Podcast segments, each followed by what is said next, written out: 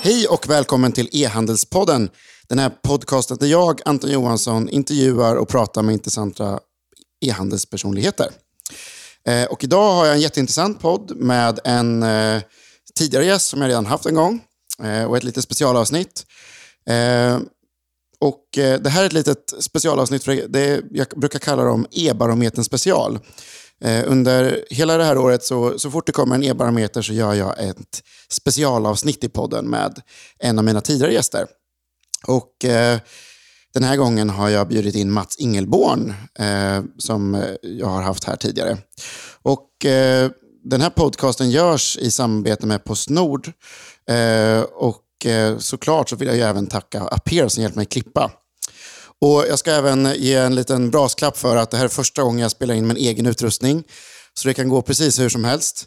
Jag tror jag har tryckt på räck i alla fall. Vilket ju kanske är en fördel. Eh, och jag har... Eh, eh, det, det, förhoppningsvis kommer det funka. Jag hoppas att Aper kan klippa ihop det här till någonting vettigt sen. Ni hittar e-barometern på postnord.se e-barometern. Och eh, den här gången är temat import och export eller globalisering och internationellt. Jag ska även säga att, att e-barometern görs av Postnord i samarbete med HUI Research och Svensk Digital Handel. Eh, och, eh, så då är det väl dags att köra igång. Välkommen Mats! Tack så mycket Anton! Ehm, för de som inte har lyssnat på förra avsnittet, vilket de ju måste göra såklart med dig. Ja, ja, ja. det blir en liten ny teaser att gå tillbaka till, eh, ja, det är nästan ett år sedan. Ja, exakt. Mm. Du, du, kan väl ändå bara kort berätta vem du är och vad du gör? Vad jag gör och varför jag sitter här. Jag eh, har jobbat med e-handel, eh, säljer nylonstrumpor och strumpbyxor. har vi gjort på nätet sedan 2003. Eh, så det är några år. Eh, och vi finns eh, sedan ganska länge i flera länder. Sverige, Finland, Danmark. Och nu i somras så har vi smyglanserat i USA också. Så vi håller på att titta på lite nya marknader. Spännande. Ja. Sen har jag då skrivit ett par böcker om e-handel också. Just det. Ja. Vad heter de då? Så man får en... Första boken heter eh, E-handel efter starten. Kom för, oh, kan det vara, fyra, fem år sedan. Eh, sen har jag skrivit en förra året som heter Digitalt affärsmannaskap som touchar lite på e-handel. Och sen för ett par veckor sedan kom eh, min fjärde bok ut, men den tredje om e-handel som heter Kul e-handel. Där jag diskuterar lite hur man skapar bra kundupplevelser i e-handel. Så det är inte bara att själv ha kul när man driver e-handel? Nej, det ska man givetvis ha när man driver e-handel, men framför allt eh, ska kunderna ha kul. Mm. Ja, men det låter som en bra approach till, ja. till, till e-handel, att de ska ha kul. Och ja, men jag tror att vi måste, för att, och det här kommer vi komma in på idag när vi pratar internationell eh, e-handel och, och globaliseringen. Och det är att eh, vi e-handlare i Sverige, vi är förhållandevis små. I alla fall om vi jämför med jättarna i USA och Kina. Så då måste vi erbjuda någonting annat. Än, vi kan inte konkurrera med pris. Vi måste konkurrera med någonting annat. Och det är helt andra mjuka värden som känslor och upplevelser. Mm.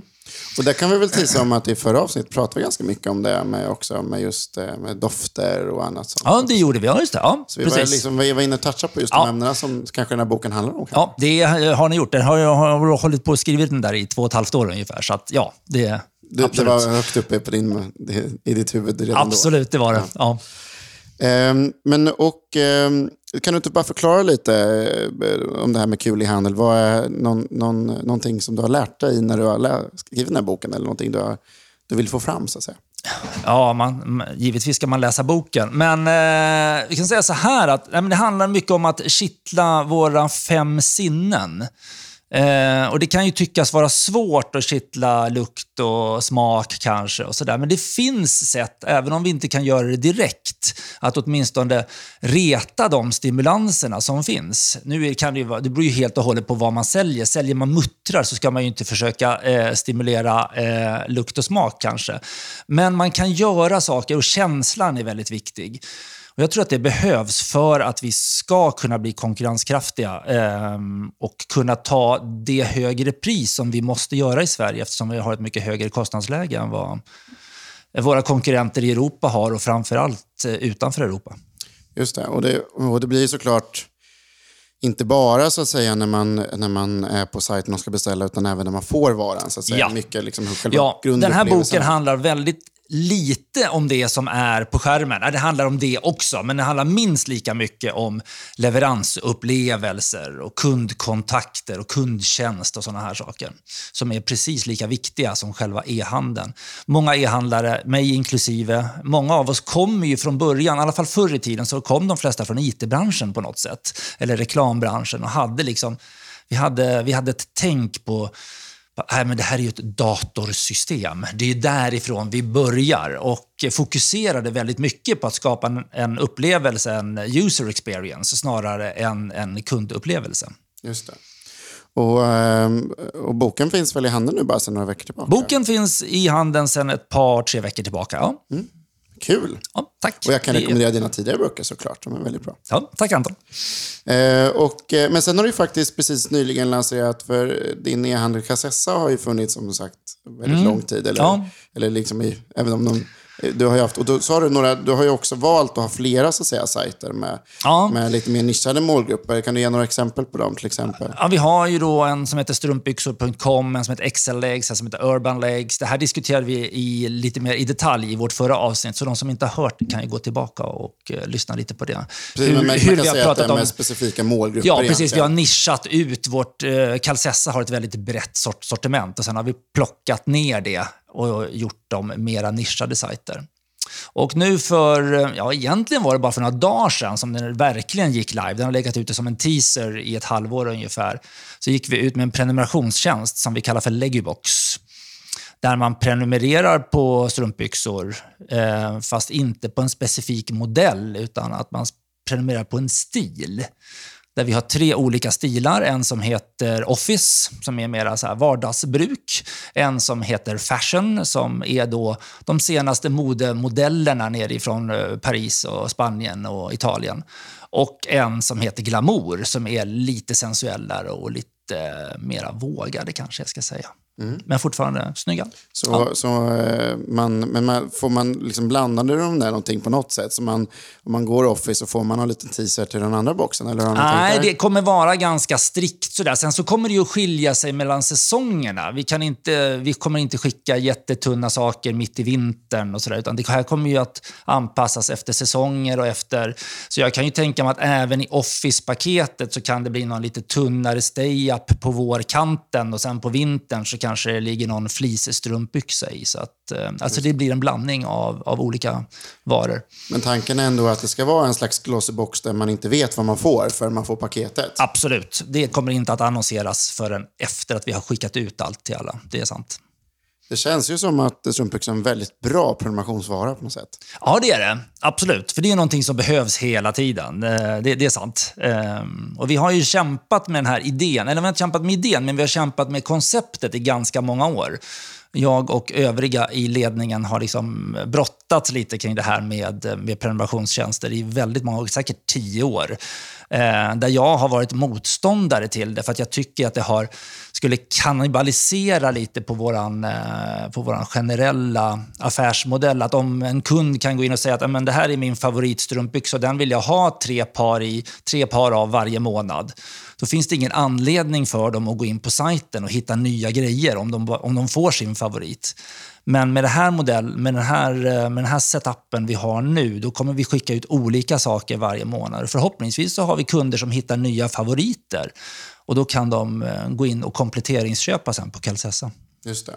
Och det är ingen eh, liksom, uppsägningstid och sådana där saker? Nej, utan det är en månadsprenumeration. Eller så kan man köpa, framförallt om man vill ge bort det i present, så kan man köpa fem boxar och betala i förskott eller tio boxar och betala i förskott.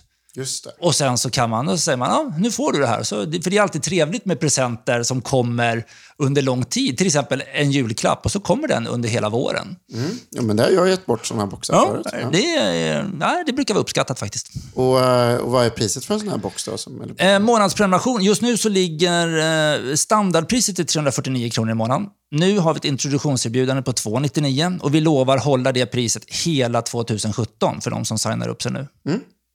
Kul! Mm. Och eh, då, för att komma tillbaka på ämnet här då, säljer ni även det här internationellt? Då? Legubox finns idag inte internationellt, men våra andra sajter finns ju internationellt. Finns det någon anledning till att inte erbjuda det långsiktigt internationellt? Nej, eh, inte långsiktigt, men vi vill börja i Sverige, för här har vi vår största bas. Och Sen så är det som så att idag så är, när man har månadsprenumeration, då erbjuder vi fakturering. Då, då betalar man mot faktura, inte kortbetalningar. Och Det här är en, ja, det är en teknisk kompromiss vi har gjort. Eh, och det, det land som vi skulle kunna gå in som vi skulle vara intresserade av att gå in i efter Sverige, det är Danmark. Och fakturalösningen mot Danmark har ju visat sig funka ganska dåligt. Mm. Så att därför, så, därför väntar vi lite med Danmark just nu. Av rent liksom, taktiska skäl? Av rent, ja, faktiskt. Av rent taktiska och ekonomiska skäl. Ja. ja. Ja, men man måste börja någonstans. Ja, ja men det måste vi göra. Vi måste testa Ett par marknaden. dagar är okej liksom, att vänta, kan jag tycka. Ja. Nu när ni varit igång i några dagar, ja. det är okej. Tack. Så. Ja. Eh, kul, mm, men då ja. det är full fart med dig som vanligt helt enkelt. Ja. Ny bok och ny sajt och tjänst helt enkelt. Och, ja. Men du säljer fortfarande en massa strumpbyxor helt enkelt? Vi säljer fortfarande jättemycket strumpbyxor. Nu ja. är det ju högsäsong för oss. Det är fortfarande li det är lite för fint väder. Jag vet inte när det här kommer sändas, men just nu så är, är det ju jättevarmt och någon typ av brittsommar som, eh, som inte är riktigt bra för vår försäljning. Nej. Nej, vi, har en väldigt, vi har en ganska varm studio, eller det är ju min lägenhet. Har, jag har inga persienner så det blir ganska varmt här inne på mm. fjärde våningen. Solen ligger på fint här. Ja, ja. men så är det i Birkastan. Det är så alltid är det. sol. Och, ja, här är det fint. Ja. Eh, det är faktiskt så att eh, du, man sa ju ett kontor extremt nära mig. Ja, det är faktiskt. Bor, det är det, nästan bara runt hörnet. Ja. ja. så det är smidigt faktiskt. Ja. Eh, bra, vad kul eh, att du är med. Tack. Eh, då tänkte jag att vi skulle prata lite om e-barometern och eh, import och export ja. och hela grejen. Så om vi börjar då lite i senaste e-barometern mm. så för Q2 då, som den gäller idag, eller mm. kvartal två i år, så var det 18% tillväxt för e-handeln i Sverige. Vilket ju är ja, ganska bra. Ja, det är ganska bra. Absolut. Ja. det är inget ja, att klaga på. Nej. Och eh, det ser ganska bra ut att, att eh, förväntade omsättningen för hela året i år är 58 miljarder istället för 50 som ja. det var förra året. Det är ganska makalösa siffror faktiskt. Ja, verkligen. Mm. Och då räknas ju inte då de här tjänstebaserade e-handelsgrejerna med, Nej. som vissa andra rapporter mm. har. Det står så 100 miljarder, men då är det ju resor ja. och sånt. Vilket, eh, det här är ju liksom rena faktiskt, saker som skickas. Ja, ja just det. Varuförsäljning. Um, och det, jag tycker också, när man tittar på så här siffrorna, så eh, att 67 procent av svenskarna handlade varje månad under Q2. Och det är så här, jag tycker att 67 procent, det, det, kan både låta högt och lågt tycker jag, av svenskarna, mm. om man tittar på den vuxna befolkningen. Ja. Jag kan ju tycka att eh, jag trodde nästan att vi skulle vara lite mognare faktiskt. Att ändå, det var... ja, ändå så tycker jag att om jag tittar på ett genomsnitt av mina vänner och bekanta så låter 67 procent ganska mycket. Ja. Men det beror ju på att jag har så odigitala vänner eller något. Jag vet inte. Ändå så umgås jag i en uh, hyfsat digital värld tycker jag. Eh, sen, sen kan det nog vara att jag tror också att man inte tänker på att man e-handlar längre. Nej, det är sant. Jag tror inte man relaterar till att man, när man ja. handlar någonting och hämtar ut det hos Naturkompaniet, ja. att man tänkte att det var ett e-handelsköp nästan. Nej. Nej, eh, precis. Eh, och, och, eller, och man kanske inte relaterat, men jag, jag, tror, jag tycker ändå att jag trodde nog ändå skulle vara över 80 procent. Och du trodde det? Ja, ja. som skulle handla e-handel varje månad. Ja. Men det är klart, dagligvaror är inte där än. Så det är väl därför. Nej, dagligvaror ligger förvånansvärt långt ner på den här listan. Så det är ju därför som antagligen det är... Och det är men ja. det man ser är att det är fortfarande kläder, böcker, hälsa, hemelektronik som är så här total dominerar egentligen. Ja. Och framförallt kläder, där är det liksom 36 procent. Ja. Men eh, byggvaror och dagligvaror är nere, det är bara 4 procent på ja. både dagligvaror och byggvaror. Det är ju väldigt... Men det är ändå de som växer mest. Så är det ju. De växer mest, men de, det är fortfarande väldigt små tal, totalt sett. Och jag, jag, kan tycka också att det är lite konstigt, för jag... Eh, att 27 procent av de som e-handlar köper böcker, det är liksom, det, jag, jag, visste inte ens att så många köpte Kunde böcker läsa. varje månad. nej, nej, nej, men det är ju böcker och media, så det är ju frågan om vad det ingår. Men nu har ju den här tar inte med prenumerationer på typ Netflix och HBO och nej, sådär, för det är, är tjänster. Eh, så att, ja, jag undrar vad folk köper för någonting. Folk köper uppenbarligen böcker. Jag tycker att det är kul att folk köper böcker. Jag är väldigt, väldigt glad för det. Däremot så det, ska man ju tänka på att det finns ju fackböcker och studentlitteratur ja, också. Ja, och sant. där dras ju siffrorna upp snabbt ja. också. Jag kan ju tänka mig att, eller jag ser ju på mina, min, min bekantskapskrets, det, är, ja. det är ju inte så att man eh, köper studentlitteratur fysiskt längre. Liksom, Nej. Det Nej. lånar man ju. Ja, exakt. Jag tycker man ser till och med att nu börjar låna, alltså bibliotekslånen gå via digitalt också. Att man liksom signar upp online. Liksom, och så här. För oss författare är det väldigt bra pengar. Är det så? Ja, faktiskt. Eh, nästan bättre... Ja, eh, sen är det så här, som, som författare så är det så här att det är väldigt... Mitt ego stimuleras väldigt mycket av att jag kan gå ner på Stockholms stadsbibliotek och se att mina böcker står i hyllan där. Men jag tjänar inte speciellt mycket pengar på det, för de har ju köpt in den här boken för en engångskostnad och sen får de i princip hyra eller låna ut den hur många gång- gånger som helst utan att jag får någon extra ersättning. Men på e e-lånen, eller e-hyrorna, eller e- vad heter det? E-lån heter det. Då får man betalt för varje utlåning. Just det. Ehm, det är inga stora pengar. Jag tror att jag får fem kronor och förlaget får, får fem kronor. Så det är inga stora pengar, men det är ändå, ändå pengar på ett helt annat sätt. Ja, det är det ju verkligen. Då är det helt plötsligt en, Ja, en långsiktig modell, Ja. så att säga. Ehm, Men om man, som sagt, om man tittar på, inte liksom i absoluta tal, eller man ska säga, utan man tittar på tillväxten så är ju sport och fritid jätte... eh, st- Och möbler och inredning är ju 28 respektive 29 procent. Sport och fritid 29 procent och möbler och inredning 28 procent. Det är ju väldigt bra siffror på Ja. ganska mogna branscher då på ja. online. jag. Jag är lite förvånad över att sport och fritid totalt sett inte når mer än 10 av, av försäljningen. För jag tycker att sport och fritid är ganska nära kläder. Eh, sport har ju blivit, eller fritidskläder och sportutrustning är väldigt modeinriktat idag. Jag förstår inte riktigt varför så många går uppenbarligen offline och köper. Nej, och sen också, jag, jag kan tycka också att det, det finns en sån, eh, även i säsong, nu är det ju väldigt bra tillväxt i den Q2, Ja, då, 29%, absolut. Mm. men det är fortfarande säsong. Liksom. Alltså det är verkligen, men eh, det tyder väl på att det finns potential kvar. Ja, ja, ja, det måste du göra. Ja, men- Jo, men jag, ser, jag skulle inte vara förvånad om vi över ett tag ser att sport och fritid är, ligger på samma nivå som, eh, som kläder och mode. Ja, alltså det är konstigt att, att 21% köper hemelektronik på ett kvartal. Medan bati, alltså det är, Mm. Ja. På något sätt man borde köpa sport och fritidsgrejer oftare kan jag Ja. tycka. Ja. Ehm, men det är klart, det har varit fotbollsevenemang och OS och grejer. Ja. Man kanske köper tv-apparater också. Ja, ja. Jo, men det var någon sån kommentar i den här såg jag att det var, att det var just det, OS och då ska man tydligen ha ny tv. Då ska man tydligen ha ny tv. Ja, men det kan man förstå sig på. Det skulle jag också vilja ha ibland. Eh, Men som sagt, det är ju fortfarande bygg och livsmedel. Och det här var ju väldigt tydligt från i, våras också med de andra e-barometrarna som har kommit, att bygg och livsmedel är de Mm. Ja. två i år. Liksom. Ja. Mm. Verkligen så här rakettillväxterna. Det är liksom 37 på, procent eh, tillväxt i Q2 på bygg och 38 på livsmedel. Ja. Det är, Ja, det är väldigt mycket. enormt bra. Alltså. Ja, det är mycket. Eh, Ja. Det skulle vara skönt om man hade det på sin egen e-handel på ett kvartal. Ja, det skulle vara lite nice faktiskt. Ja. Ja, jag skulle kunna leva med det faktiskt. Ja. Skulle kunna Mm.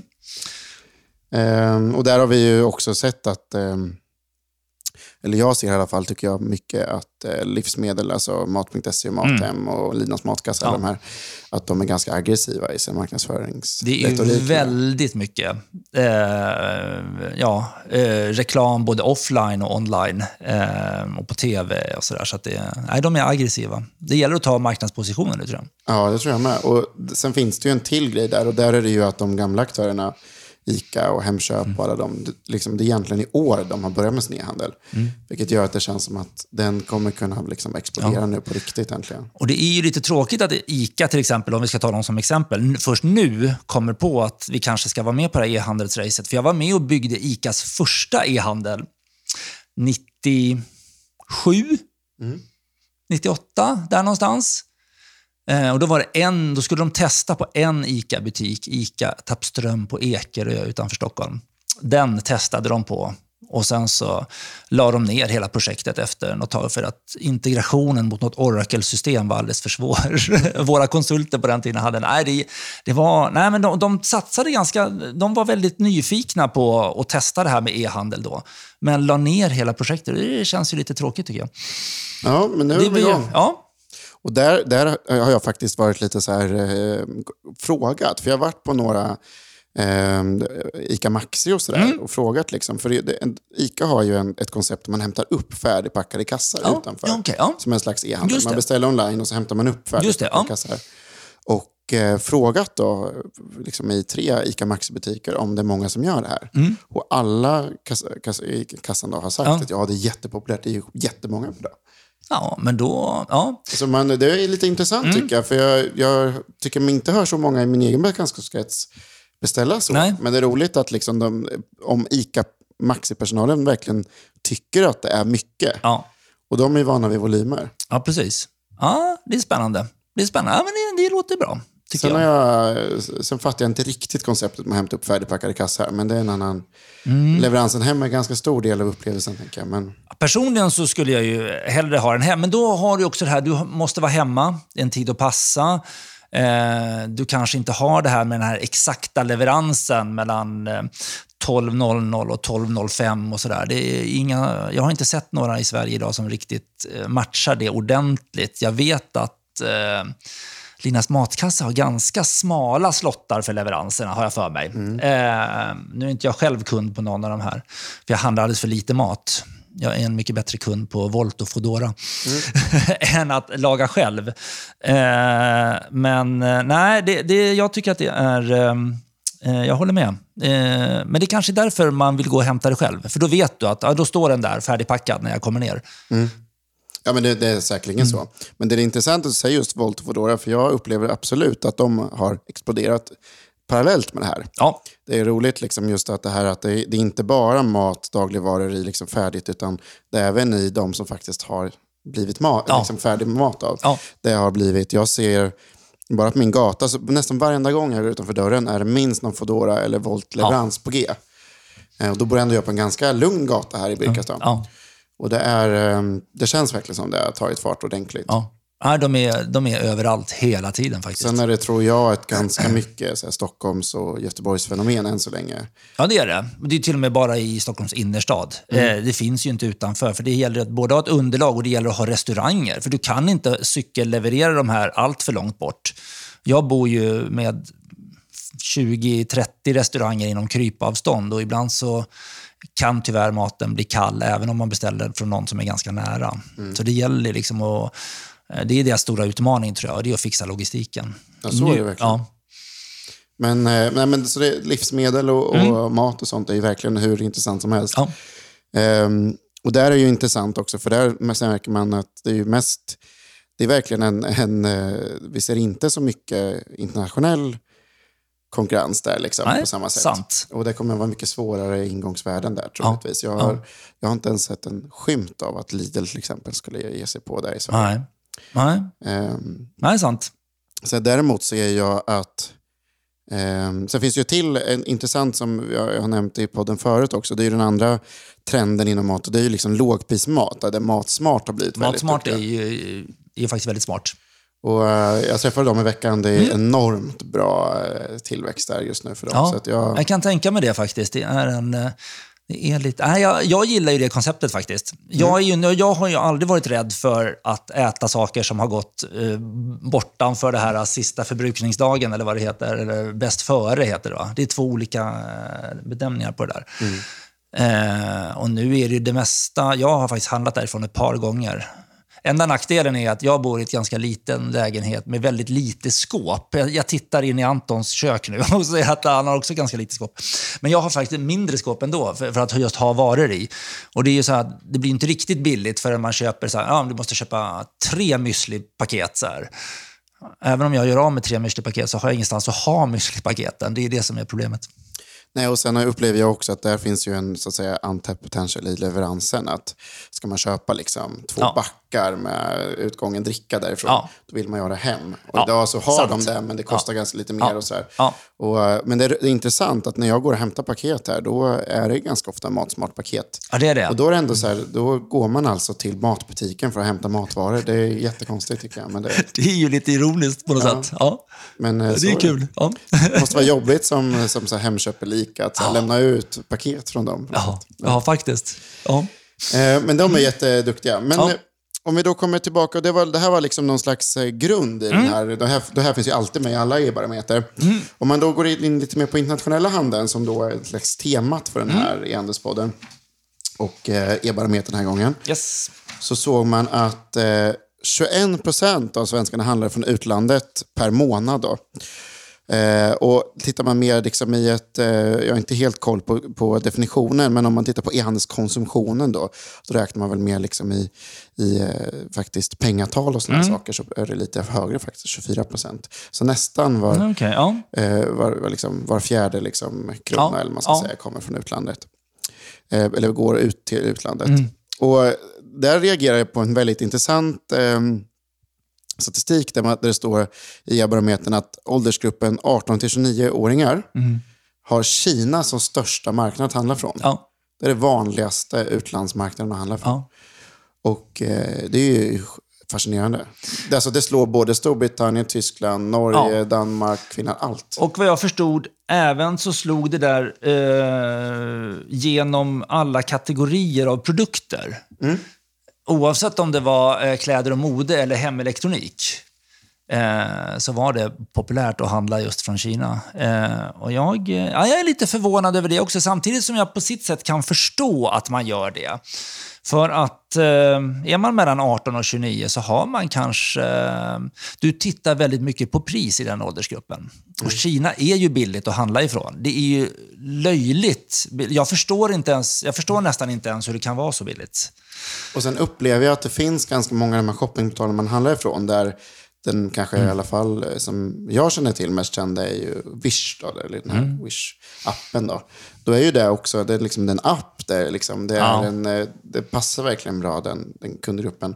Och det är jättebilligt. Och Mm. då går man med på längre leveranstider och lite osäkrare. För att det kostade bara 40 spänn eller 30 spänn. Precis, det är inte så mycket att förlora. Och det står det ju också här att eh, ordrar ifrån Kina i första hand är under 1000 kronor, medan eh, ordrar ifrån Tyskland och Stor- Storbritannien i huvudsak var över 1000 kronor i värde. Så att det är väl den här, man försöker vara lite, man safear lite och beställer för lite mindre, men man kanske gör fler beställningar istället. Ja, exakt.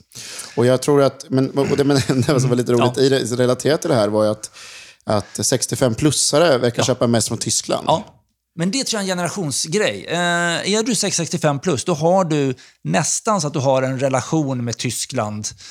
Eh, om man lärde sig tyska i skolan, det var mer eller mindre obligatoriskt, eh, vilket det inte är längre. Ja, nu lär man sig spanska och franska Ja, och precis. Ja, kinesiska. kinesiska kanske. Ja, Ehm, nej, men exakt. Och, Ja. det är kanske därför alla ungdomar handlar från Kina. för att de kan kinesiska. Nej, Nej, så många tror jag inte är nej, sig. nej, det tror inte jag heller. Men, eh, nej, men jag, jag beställde själv någonting från Kina häromdagen. Nu ingår ju inte jag i 18 till 29. Eh, men eh, min mamma behövde en ny sån här um, vad heter det, stylus-grej för att köra på plattan med. För hon tycker inte om att, att sitta med fingrarna, för då, för då blir den så kladdig. Eh, och jag hade fått någon, någon gång som hon, som hon fick här för något år sedan. Men nu hade hon slitit ut den. Så gick jag in på någon kinesisk sajt, beställde en sån där. Den kostade väl 7-8 kronor kanske. Och den levererades hem till henne. Den kom i ett rekommenderat brev. Och uppenbarligen för en sån här för 7-8 kronor, rekommenderat brev, frakten var in, ingick i, i priset. Jag tror den kostade en, en dollar ungefär. Och det är ju helt, jag förstår inte ens hur det går till. Alltså, det, men det är ju det, det här har vi pratat lite om i podden och andra, på event och sånt där. Det är ju så att eftersom Kina räknas som ett u-land så har de subventionerad frakt. Så att alltså, det är i princip resten av världen som tar emot ordrar från Kina, eh, bland annat, då, får helt enkelt gå minus då, genom att man subventionerar Ja. deras frakt. Ja. Eh, vilket gör att det är ganska dyrt för svenska Postnord till exempel Ja. och andra att, att hantera det här faktiskt. Så det är Men- lite orättvist. Det, det kan vara så, men eh, uppenbarligen så, är, det, så är, de, är de väldigt duktiga på att utnyttja det här. Tydligen. Mm. Eh, men jag, det, det är verkligen intressant, för om man tittar på liksom topplistan, vart vi handlar mest ifrån, så är Storbritannien 28% Kina 28% Tyskland 23% USA 19% Och vad som slår mig när jag ser på den här listan, det är att vi har inte något av våra grannländer i Norden här som Nej, det är på den, märkligt. den listan. Ja. Jag undrar hur det skulle se ut om man gjorde den här i Finland, Danmark eller Norge. Hur högt kommer Sverige på den listan? Eller mellan Norge och Danmark tror jag det sker ganska mycket handel, framförallt kanske från köp i Norge till danska e-handlare. Jag tror att de handlar mycket mer inom Norden än vad vi gör. Det, det är, det är en förutfattad mening kanske, men... Eh, ja, men... Och jag upplever väl att de, eller vi som är i branschen också, som, mm. liksom, vi ser väl inte så många norska konkurrenter komma in och ta vår marknad, så att säga. Och inga, inte så många finska. Det är klart att det finns bra exempel på det med, men mm. det känns som att eh, svenskarna har varit lite bättre på att ta sig internationellt än ja. konkurrenterna. Ja, och det är lite, det är lite märkligt. Jag, jag kan personligen tycka att det är lite märkligt, för att, ett, eh, att Norge och Finland inte gör det eh, kan jag förstå, för de har inte någon riktig tradition av att vara handelsmän. Men danskarna är ju fantastiska handelsmän eftersom de aldrig haft några egentliga naturresurser, utan de har ju levt på att köpa och sälja saker. Så att, att de inte har blivit bättre på e-handel än vad de är. De hade i och för sig en väldigt dålig tradition på postorder. Postorder har aldrig funkat i Danmark riktigt, för Danmark är så litet och det har aldrig behövts. Mm. Eh, så när jag drog igång i Danmark för ganska många år sedan, då var det många som sa så här, men kommer det verkligen att funka? För postorder funkar inte där. Eh, men e-handel fungerar. Mm. Det kan ju också vara så att danskarna eh, liksom alltid prioriterar Tyskland framför Sverige också. Så. Absolut, så kan det vara. Ja. Men, men jag, det är väldigt intressant. Alltså Storbritannien tycker jag inte är så konstigt. Vi har en väldigt stark historik av Storbritannien ja. och det engelska och allting sådär. Eh, Tyskland är inte heller så konstigt och där ser vi också att det finns liksom några riktigt stora aktörer som verkligen tar en stor del, mm. med, med Zalando i spetsen ja. och så ja. Och eh, eh, som de här grejerna jag har köpt till den här poddgrejen från Toman till exempel, som verkligen är sjukt stora på liksom, musik och ljudtillbehör. Mm. Eh, och som har svensk kundservice och alla de här grejerna. Ja. Eh, och USA, där, där, måste man, där skulle jag väl gissa på att det är ganska... Om jag, om jag gissar på att Tyskland och Storbritannien är duktiga på att konkurrera med pris till svenskar och, mm. liksom på, och mycket, så är nog USA väldigt duktiga på saker vi kanske inte kommer åt annars. Absolut. Ja, Uh, USA är ju lite... Nej men där, det finns ett, ett annat varuutbud där, helt klart, uh, som kan locka. Uh, ja.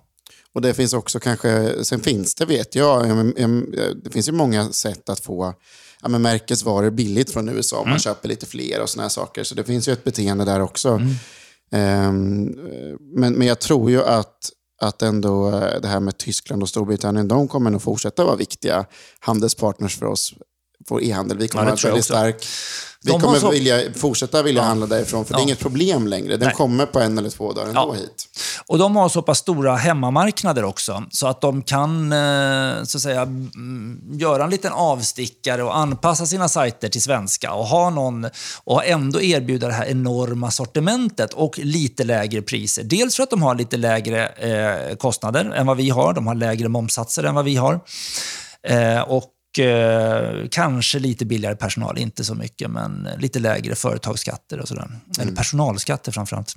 Och jag tror, jag tror det finns en, en Alltså det finns fördelar för brittiska och tyska och andra aktörer att gå in just i, i Sverige och Norden och mm. Skandinavien generellt. För att det är väldigt liksom, trogna, lojala kunder, väldigt snälla. Alltså det, det, är så här, det, är, det, är inte så mycket korruption, det är inte så mycket problem med Nej. postombud och annat. Precis, Nej, det är sant. Det finns en bra infrastruktur. Ja. Det, är, det, är liksom, det är en ganska straightforward grej att gå hit. Medan, mm. Och det finns också en historik av att liksom, traditionella retailkedjor som har liksom kommit hit mm. historiskt sett.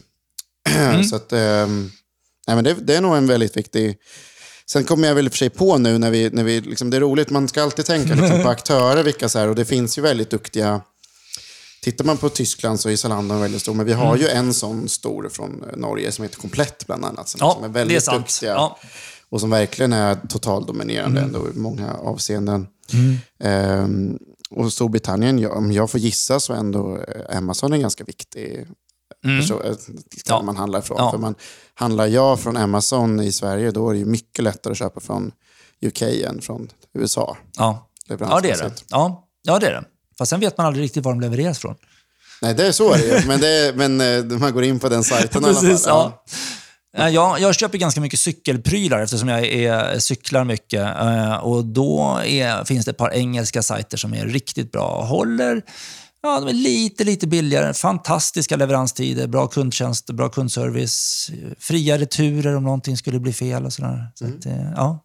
Ja, det är roligt för det här med cykel. Alltså, det kommer alltid upp att alla, alla som säger att de handlar från Storbritannien säger att de handlar cykelgrejer. Är det så? Ja, jag tror cykelkraft får hålla utkik där. Alltså, ja. Det är svårt. Ja. Man kunde nästan tro att det skulle vara från Amsterdam eller Holland. Det ja, det, ja, det är sant. Ja. Men det har jag inte sett en enda grej faktiskt. Ja. Um, Nej, men sen, sen, och det tittar man då på i e-barometern varför man handlar från utlandet så är det ganska tydligt Mm. att pris liksom är totaldominerande i, i varför. Men man ser också att det är en ganska stor andel som säger att varorna inte finns i Sverige.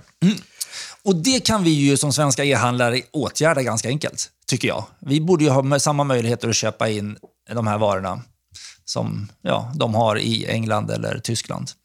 Ja, eller i alla fall det finns en stor uppsida att få möjlighet att göra det. Ja, Ehm, och jag tror, jag tror ju verkligen att de här två grejerna är också sådana som man kommer få brottas med i framtiden också. Det är inget konstigt liksom överhuvudtaget. Eh, det hade varit mycket jobbigare om det var andra anledningar så att säga. Ehm, och går, man, går man vidare lite i, i tänket här så ser man att, går tillbaka till, till oss e-handlare nu också, Ja. pratar om oss igen. Ehm, och där ser man ju då att fyra av svenska e-handlare säljer utomlands. ja. ja. Tror du, känns det rimligt, i, du som är, känner många e-handlare också som mig? Ja, ja det, det, jag tycker att det är intressant vad de har... Eh, jag har inte jag läst igenom det finstilta i den här rapporten ännu, men om det är som så att man menar att man, har, att man aktivt säljer till utlandet och marknadsför sig mot utlandet eller om man råkar få beställningar från utlandet. För som en svensk e-handlare och du sätter upp en sajt på svenska eh, här, då kan du ju så småningom, om du inte har någon begränsning i, i var vi levererar någonstans, då kan det ju komma beställningar från både Danmark, Norge och Finland. Eftersom de hyfsat förstår svenska. Eh, men det är frågan om hur aktivt man marknadsför sig. Det tycker jag nästan är ännu viktigare. Och där ser man ju att det är ju, eh, det pratade du och jag om lite Ja. innan vi började spela in, att det är väldigt noterbart att bara 31 procent av de som säljer utomlands har faktiskt översatt sin sajt. Ja. Och det låter ju helt befängt lite. Alltså Ja, om de man verkligen hade gjort aktivt. Ja, ja nej, för, förmodligen så är det som så att 31 procent då råkar få ströbeställningar från utlandet men har inte en strategi till att sälja utland, utomlands. Nej, och tittar man på mängden e-handlare i den här statistiken så är det också, de flesta har 1-3 procent av försäljningen utomlands. Och då är Ja. det ju verkligen, det, ju, det kan ju inte vara ett aktivt arbete Nej, då troligtvis. sant. Ehm, men vad man ser också är att Nor- Norge totaldominerar Mm. som, som utlandsmarknad för svenska e-handelsaktörer, eh, vilket jag inte alls är förvånad över. Mm. Eh, när, vi, när du och jag går på e-handelskonferenser och sånt så är det, liksom, det är alltid någon session om att eh, Norge, det är Norge man täljer guld. Liksom. Ja, jo, Om det är sant. om man går dit som ja. e-handlare. Ja. Eh, men Finland och Danmark är ju där bakom. Och, Mm. och, och, liksom, det är väldigt tydligt att Finland ändå är större än Danmark. Vilket tyder lite på att Danmark är lite speciell marknad ändå. Ja. För oss är det inte så. Nej, för för är oss är nej. Danmark mycket större än Finland. Har du någon analys av varför du tror det är så? Eh, ja, jag tror... Eller ja, det vet ja, nej, Vi har inte analyserat det så, men min känsla är att kvinnor i Danmark har mer strumpbyxor på sig än vad kvinnor i Finland har. Och kvinnor i Finland är då möjligtvis lite mer konservativa än vad de konservativa kvinnorna i Sverige är. För att vi är. Och i- i Danmark är man lite mera vågad kanske jag ska säga. Man vågar ta ut svängarna lite mer vad det gäller stil och form och färg och sådär. De är lite mer kontinentala helt enkelt, som de är i det mesta. Och det kan ju, det kan ju vara en rent praktisk också, att det är kallare i Finland. Eller sådana Ja, saker som gör att man inte absolut. har Jo, lika, jo. Det är inte lika top of mind, så att säga. Nej, Så- så kan det vara. Men eh, jag tänker ju att, eh, vad jag hör i alla fall, är ju Mm. att eh, Finland är ju speciellt marknad på sitt, sitt sätt med språk och sådär. Ja. Man måste ju verkligen ha en, eh, Ja. en annan kund, kundservice Ja. och sådär. Medan eh, Danmark är ju speciellt i det, att liksom, de betalar inte på samma sätt som oss. Nej. de är svåra i kundservice, de har en helt annan kultur, så att säga.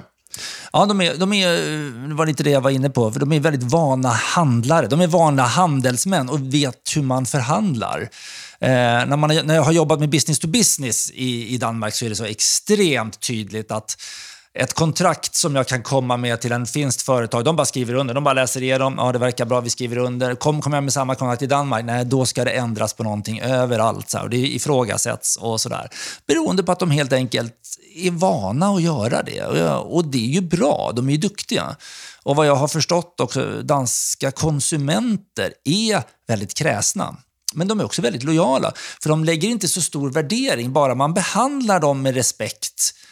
Eh, så även om de klagar och skäller ut dig och sådär, så kommer de tillbaka för att de fick rätt eller de fick åtminstone en förklaring till varför det var fel. Eller så. De vill gärna ha rätt också, ja, ja, ja, så är det. Ehm, nej, men och sen ser man ju att ehm, Tyskland och Storbritannien även för svenska grannarna är viktiga marknader. Och, eh, och där, jag vet inte riktigt, det känns som att Tyskland ehm, ändå liksom ligger närmare till hands eftersom man kanske kan skicka från Sverige. Och så. Storbritannien kan man skicka från Sverige, men det känns som att de som går dit har en, liksom ett, nästan ett så här, okej, okay, vi kanske ska sätta upp ett lager där och sådana ja, saker. Ja. Ehm, det, är liksom, det är längre bort rent fysiskt på något sätt. Ja, det är det. Ehm, fast jag tror att vi... Eh, men språkmässigt så är det ju inte längre bort. Däremot så ska man ju säga att vi svenskar tror ju... Jag tror att det är lättare för oss svenskar att handla från England eller från Storbritannien än att sälja till. För vi tror oss ofta vara ganska bra på engelska. Och om vi då börjar marknadsföra oss mot, framförallt mot Storbritannien så är de ganska språksnobbiga. Och de flesta svenskar eh, har inte tillräckligt bra koll på engelska för att skriva copytexter eh, eller så för eh, att det ska funka i Storbritannien. Mm. Och, nej, och det, kan jag, det kan jag verkligen se. Och jag ser ju även att de är ju, det är en väldigt konservativ kultur i Storbritannien mm. kring många saker. Ja. Vilket gör att det är svårt. Men... Eh, Eh, jag skulle gissa på också på att, alltså, där jag tycker mig sakna lite i den här statistiken, alltså, vi är duktiga på att sälja till våra grannländer, Finland, Danmark och, Norge. Där vi liksom, det är verkligen där de flesta mm. säljer till. Sen är det Tyskland och, och, Storbritannien, men de är väldigt mycket lägre då i liksom, ja. antalet som har säljer dit. Men vad man kanske kan sakna i statistiken, liksom, det verkar vara väldigt få som har gått till exempel till Baltikum. Mm. Eller till Polen ja. eller till eh, ja. Frankrike och den typen av marknader. Och det borde finnas möjligheter där. Nu de baltiska länderna var vi på väg in i en gång i tiden, men de är så väldigt små. Mm, det är ju det. Och det har tre språk och små länder. Eh, så att eh, vi backade ur faktiskt. Eh, när vi hade gjort vår research lite, lite grann sådär. Eh, Polen tycker jag är intressant. Ett stort land. Eh, internet Eh, mm, penetrationen har, har vuxit väldigt, väldigt mycket där de senaste åren. Och eh, det går ganska bra för det landet. Mm. Det är konstigt att det inte är fler. Och jag kan inte se att det skulle vara något problem med att rekrytera kundtjänstpersonal och så på plats här i Sverige eh, mot, mot Polen. Det, nej, det är, det är verkligen en, en, liksom, det är många polacker ja, i Sverige. Precis. Liksom, ja. och, och det finns en tydlig kultur också av utbyte. Liksom, mm. såna saker. Mm. Nej, och jag tror ju, men det, det, det, är, det är lite det här jag tror att på något sätt om man lyckas sälja till många länder effektivt, till exempel, då är ju helt plötsligt Baltikum inte för litet på något nej, sätt. Nej. Och där är ju, det känns som att där, jag, jag upplever att många så här helt förbiser där. Mm. Men att man, är man verkligen, har man någonting som många i Baltikum skulle kunna köpa, ja, det är att man kanske inte får vara för nischad. Nej, nej, inte bara kan... hörlurar eller inte bara strumpbyxor. Nej, nej, precis. Man får liksom hitta sin... Man måste vara lite bredare så. Ja, ja exakt. Mm. Mm. Men det är, det är nog noterbart att, att eh, det är verkligen så. Och sen ser man ju också att det är verkligen de som är nära oss. Det, man säljer inte så mycket till Nej. Italien och, och Frankrike och Spanien Nej. och sådär. Nej, men jag tror att eh, även om, om e-handel är globalt så är det fortfarande så att vi litar mer på våra grannar än vad vi gör på, på någon väldigt långt borta. Mm. Utom då de här ungdomarna som faktiskt handlar ifrån Kina. Ja, det är ju så. Och, eh, och sen tror jag mm. att, eh, att man liksom kanske underskattar lite globaliseringen i det att man tror att ja, men det är ju, det är ju så att säga, folk vill ju ha en svensk sajt de beställer mm. på. Men när jag går in på Zalando, då är det verkligen en svensk sajt. Ja. Eh, så att det, vi har verkligen kommit till en nivå där jag tror att de som handlar på 24MX i Tyskland, mm. de har varit väldigt duktiga på att lokalisera mm. sin sajt till exempel. De tror verkligen det är en tysk sajt. Ja. De har till och med liksom, motocrossförare som är tyska liksom, ja. på bilder och ja. sådana saker nästan. Och de är där och verkligen på plats. Mm.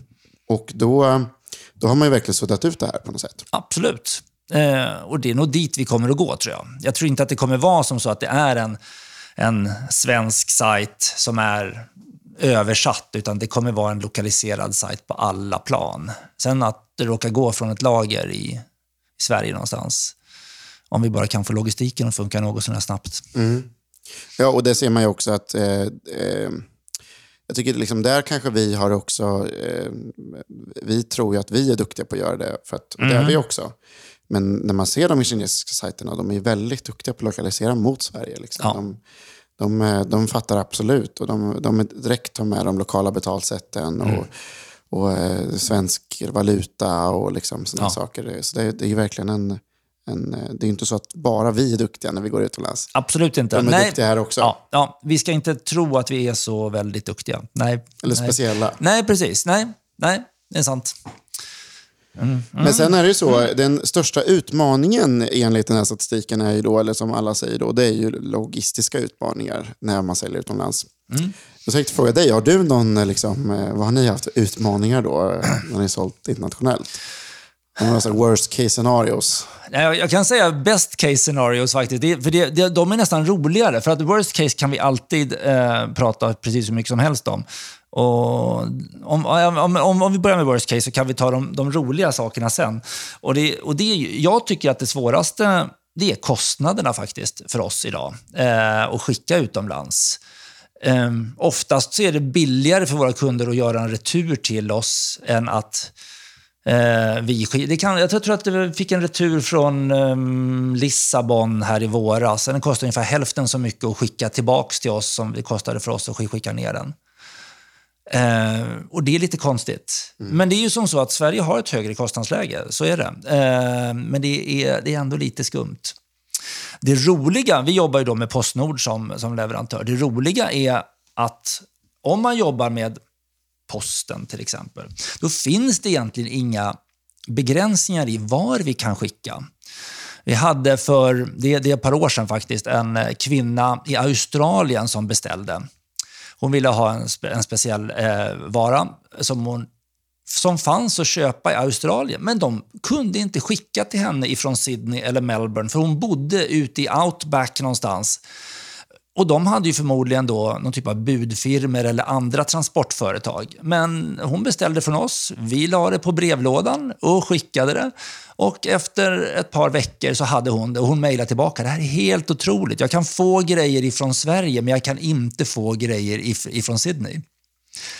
Det är fantastiskt. Ja. Det- Ja. Eh, Jag tycker det är lite, lite kul sådär. Det är, eh, men, eh, så det är ju en liten solskenshistoria. Sen så finns det väl kanske åt andra hållet också.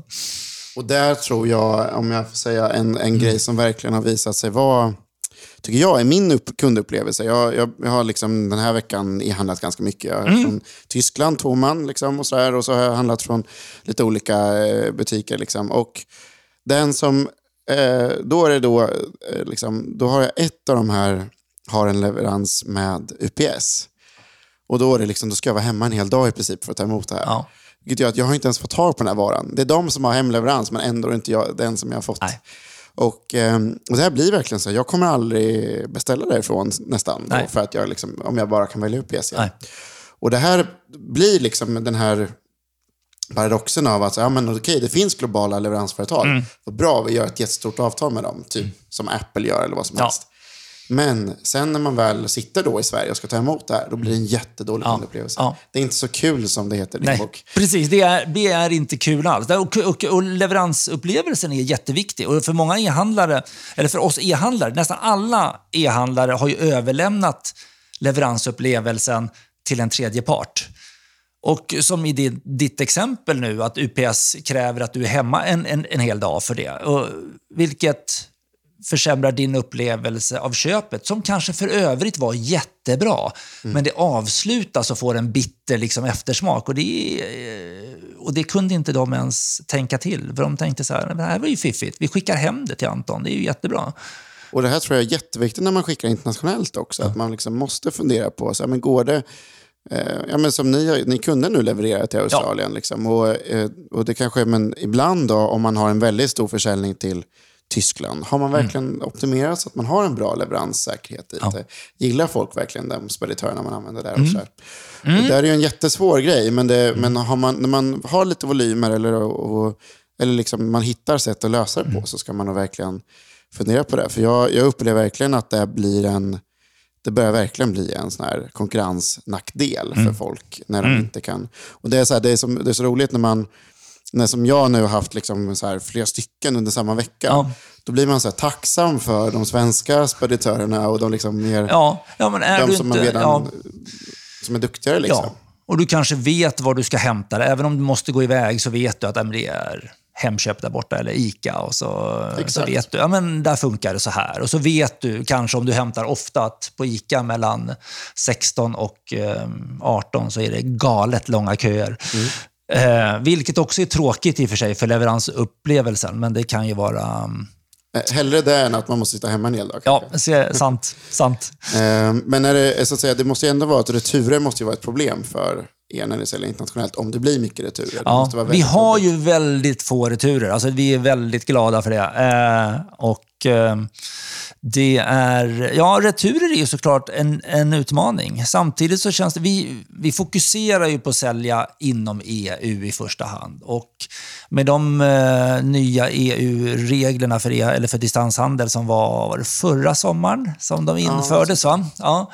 Eh, så har vi i alla fall samma returregler inom hela EU, vilket känns jättebra. Förut var vi tvungna att betala för returerna från Finland, men vi kunde få danska kunder att betala för dem själva och sådär.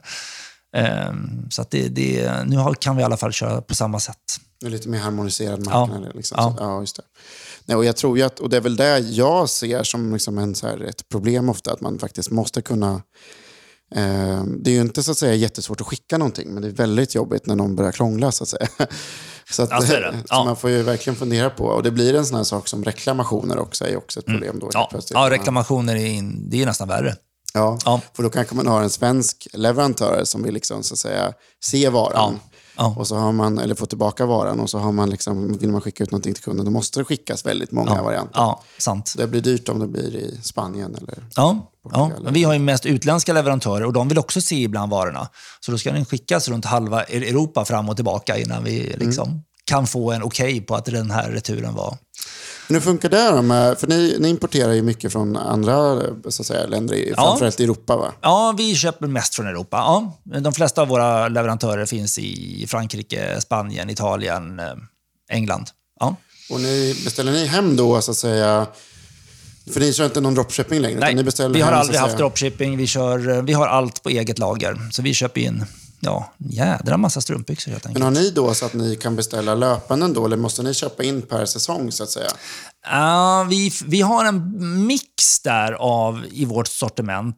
De flesta varumärkena vi har har ett vad som kallas för då ett, ett, ja, någon typ av standardsortiment som finns över alla säs- säsonger och över flera år. Och De beställer vi ju hela tiden. Men sen kommer de här säsongsvarorna och då är ju konfektionsbranschen lite rolig. För det, jag, det vi nu får in i augusti-september, det beställde ju jag i januari-februari. Eh, och jag tycker det känns, personligen tycker jag att det här är ett väldigt omodernt sätt att göra det på. För att de tar ju då in beställningar i januari, februari.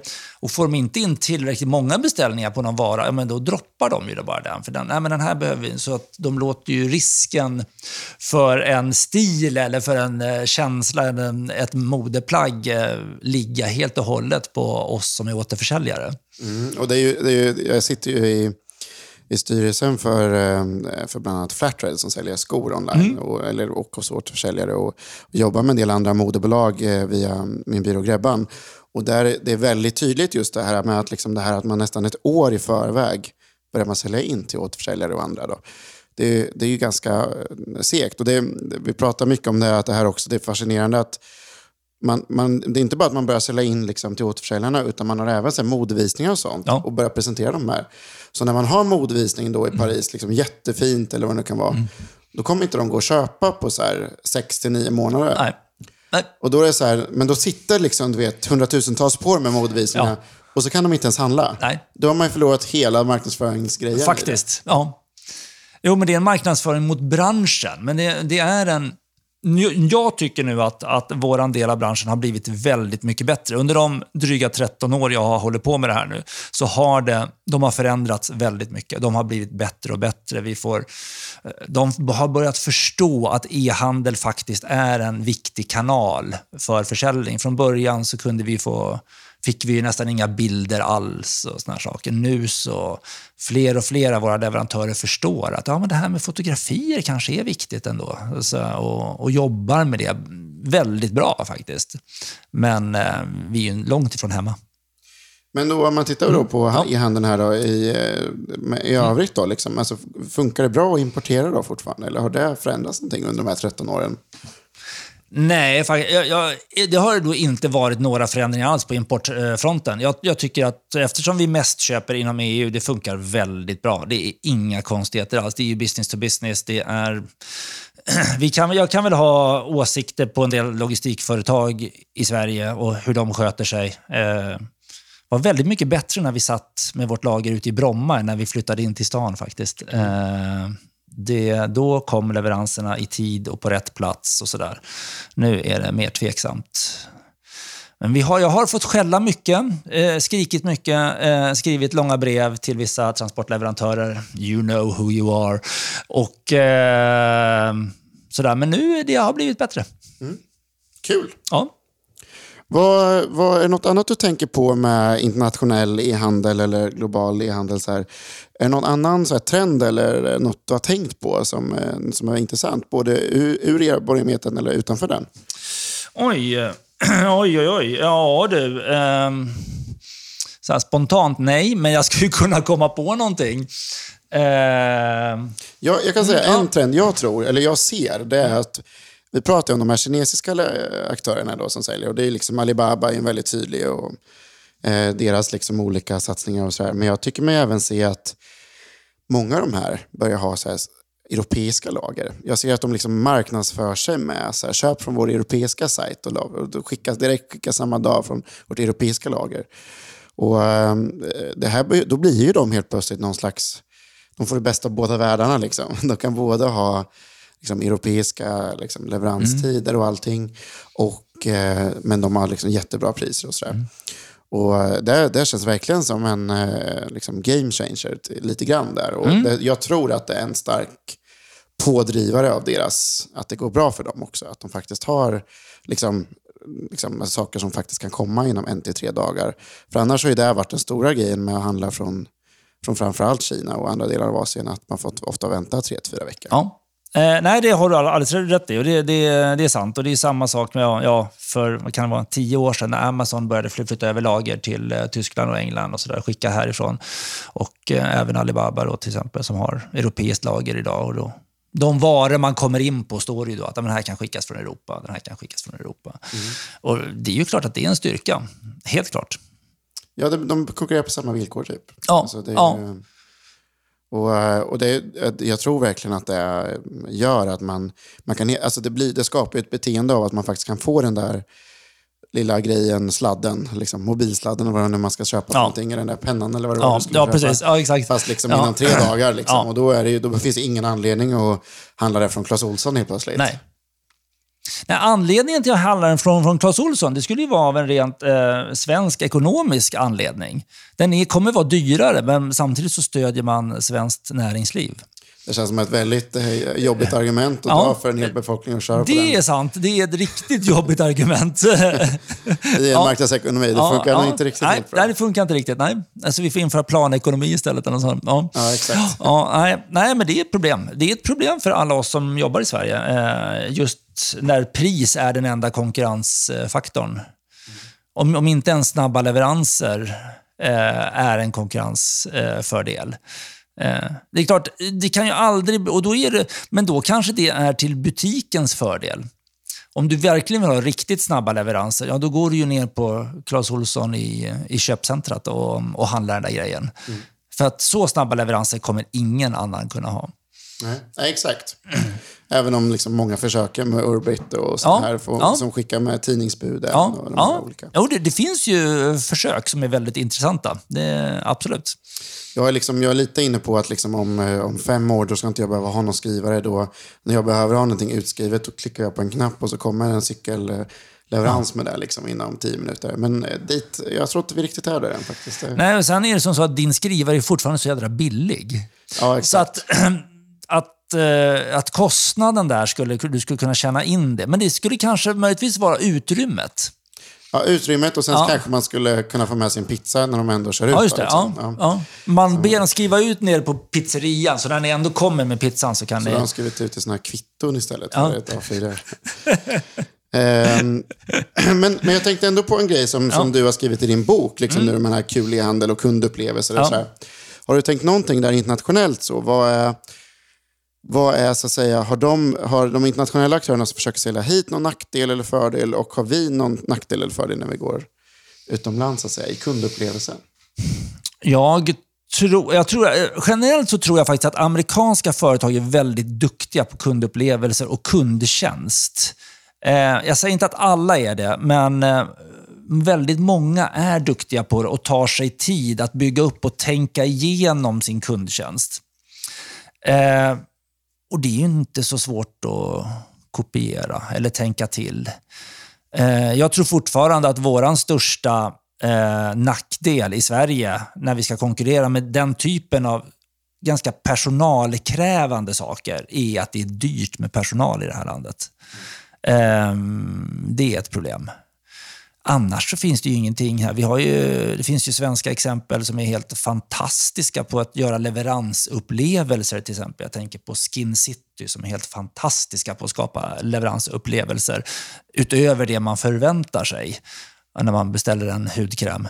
Mm. Ehm, och... Ehm, Men jag tror det där med arbetskraft är en bra poäng och jag tror att det är lite den här grejen. Jag tycker mig jag vet inte just om det är kundservice, men man, det blir, det, liksom, i och med att vi har de här reglerna som vi har i Sverige, mm. så är det ju att det spelar ingen roll om man, har, om man är liksom, eh, trött och inte så engagerad mot kunderna. Mm. Om man är, har jobbat någonstans i 20 år eller 10 år mm. och är riktigt trött, då sitter man ändå säkert. Vi har liksom ett system som bygger på att man ska vara så trogen som möjligt egentligen. För, då, det är sant. för det är först när man ja. har varit i 10 år, det är då man är liksom slippa den där liksom, kösystemet, att man åker ja. bort först. Ja. Ehm, och det gör ju då att det är, liksom, det är den här klassiska att de storföretagen sitter på massa liksom, byråkrater som sitter mm. i ett rum och inte gör någonting. Liksom. Mm. Om man hårdrar lite. Och där finns ju en problematik i Sverige, att vi har, liksom, har en, en lagstiftning som, som bygger på det, inte på så att säga performance eller ja. servicegrad ja. eller sådana saker. Ja. Ehm, och det är lite skillnad i liksom, fysiska handeln, för där är det så hög personalomsättning mm. hela tiden. Medan i en eh, eh, e-handel så kanske man vill investera i sin kundservicepersonal på så här, tio års sikt ja. eller fem års sikt. Ja. Och då eh, måste man kunna vara lite mer flexibel helst. Ja. Och där har vi även sett att på kundupplevelsen att det inte bara är på, på så att säga, ett problem med våra arbetsregler på, på kundservice-sidan utan även på lagersidan. Där mm. mataktörerna framförallt skulle vilja packa på nätterna. Mm. Och de inte får på grund av ja. kollektiv, kollektivavtal och sånt. Nej, det är ju, nej precis. Eh, och Det har ju inte till exempel, och det, och det kanske är det som har hindrat mat eh, eller dagligvaruhandeln från att växa ordentligt. För i Storbritannien är ju dagligvaruhandeln jättestor på nätet. Eh, och levererar snabbt, även om de har centrallager en bit bort. Nu är inte Storbritannien ett jättestort land, men och har en väldigt eh, eh, ganska tätt befolkat. Eh, vilket gör att man kan ha eh, en annan typ av utbud och sådär. Men eh, nej, det, det är sant.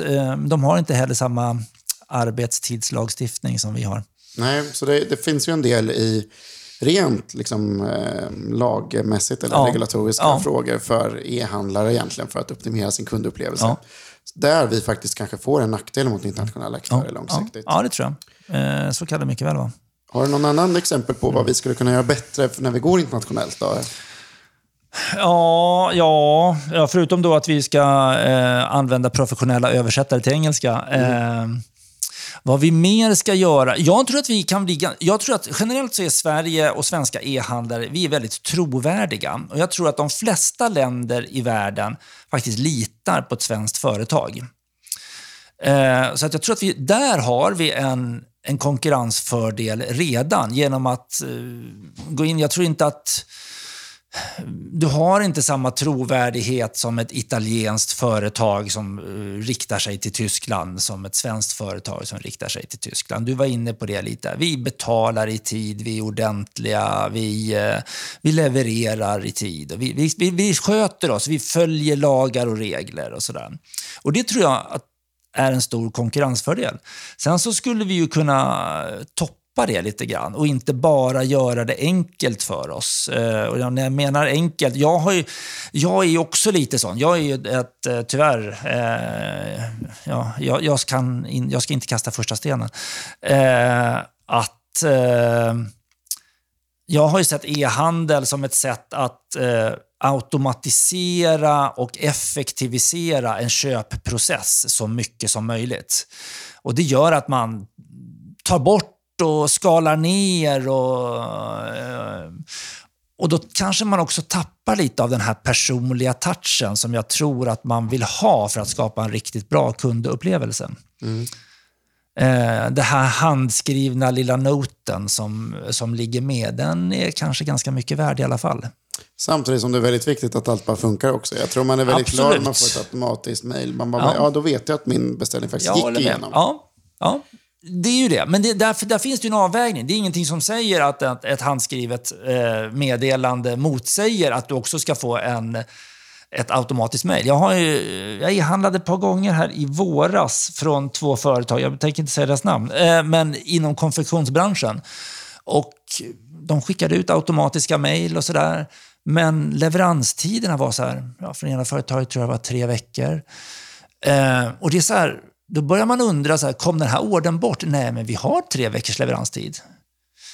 Och det är vi helt ovana vid i e-handel. Vi är vana vid att allting finns på lager. Och nu pratar vi Sverige. Jag, pratade, jag handlade någonting från Bromma som skulle in till Stockholm. Eh, men nu var den ju såklart inte i Bromma, utan den var ju någon helt annanstans. Men eh, sådana där saker. Jag tror det är väldigt viktigt att följa någon typ av det vi förväntar oss. Vi måste eh, åtminstone ligga på någon typ av, av hygiennivå och gärna överträffa den. Mm. Och jag tror, jag tror väldigt mycket på det här med, med liksom det här med att vi har någon slags förtroende och att mm. så länge vi håller det förtroendet ja. i liv så funkar det väldigt bra. Mm. Och där tror jag vi är lite dåliga på att utnyttja. Vi är väldigt snabba på att sätta på liksom Trustpilot eller den typen av tjänst på vår mm. sajt. Men vi kanske inte lägger in en länk till alla bolag på vårt bolag. Nej. Vilket så här, det finns det. Vi är faktiskt i Sverige. Vi har liksom ett transparent, eh, liksom alla bolags resultat finns mm. publika. Och vem som sitter i styrelsen, vem som äger och så här. Ja att utnyttja det, både mm. internationellt i Sverige, ja. tror jag finns en mycket potential i. För mm. vi, eh, det är inte så att vi behöver liksom, skämmas över det i Sverige, Nej. för det är faktiskt, alla kan ändå kolla ändå. Ja, eh, sant. Och det, mm. det kanske vi ska utnyttja internationellt också, ja. att vi faktiskt ja. eh, har den. Det är liksom strukturen bakom oss. Mm. Mm. Ja, det kanske finns någonting där att hämta. Det kanske är något vi ska bygga på. Ja. Mm. Eh, vi ska börja avsluta här. Mm. Eh, har du någon, eh, något avslutande tips eller tanke innan eh, tackar för idag? Kring e-handelsbarometern, eller e-barometern, förlåt. Eller, eller vad du nu eh, vill ge tips om. Internationell handel. Eh, jag eh, känner mig just nu helt tom. Ja, Tack det, Anton. så kan det vara ibland. Ja. I den här varma lägenheten. Ja, det är väldigt varmt. Ja. Ja. Får hoppas att någonting har fastnat. Jag har ju dessutom semester idag egentligen. Just det. Ja. Så du är här på din semester? Jag är här på min semesterdag lite. Ja. Mm, men du fick ju faktiskt lite öl av Det gjorde jag. Ja, tack. Det behövde eh, jag. Och jag vill tacka er som har lyssnat också. Eh, jag heter Anton Johansson eh, och eh, ni får jättegärna gå in och ge ett gott betyg på iTunes för, för podden. Och den, ni hittar den även på Soundcloud. Jag vill tacka E-barometer och i synnerhet Postnord. Och ni hittar ju den här e-barometern på postnord.se e-barometern. Jag kan också föreslå då att lyssna på det tidigare avsnittet med dig, Mats. Tack, gör det. Och att köpa Kul e-handel, din nya bok. Mm. Och så skulle jag även vilja tacka Per som hjälpt mig spela in och eh, eller mest faktiskt klippa den här gången då, eftersom jag försökt spela in själv den här gången. Får se om något fastnade. Så nu är det inte deras fel om det blir dåligt. och, eh, och alla andra som hjälpt mig med den här podden. Jag är snart tillbaka med fler avsnitt. Så på återseende. Tack. you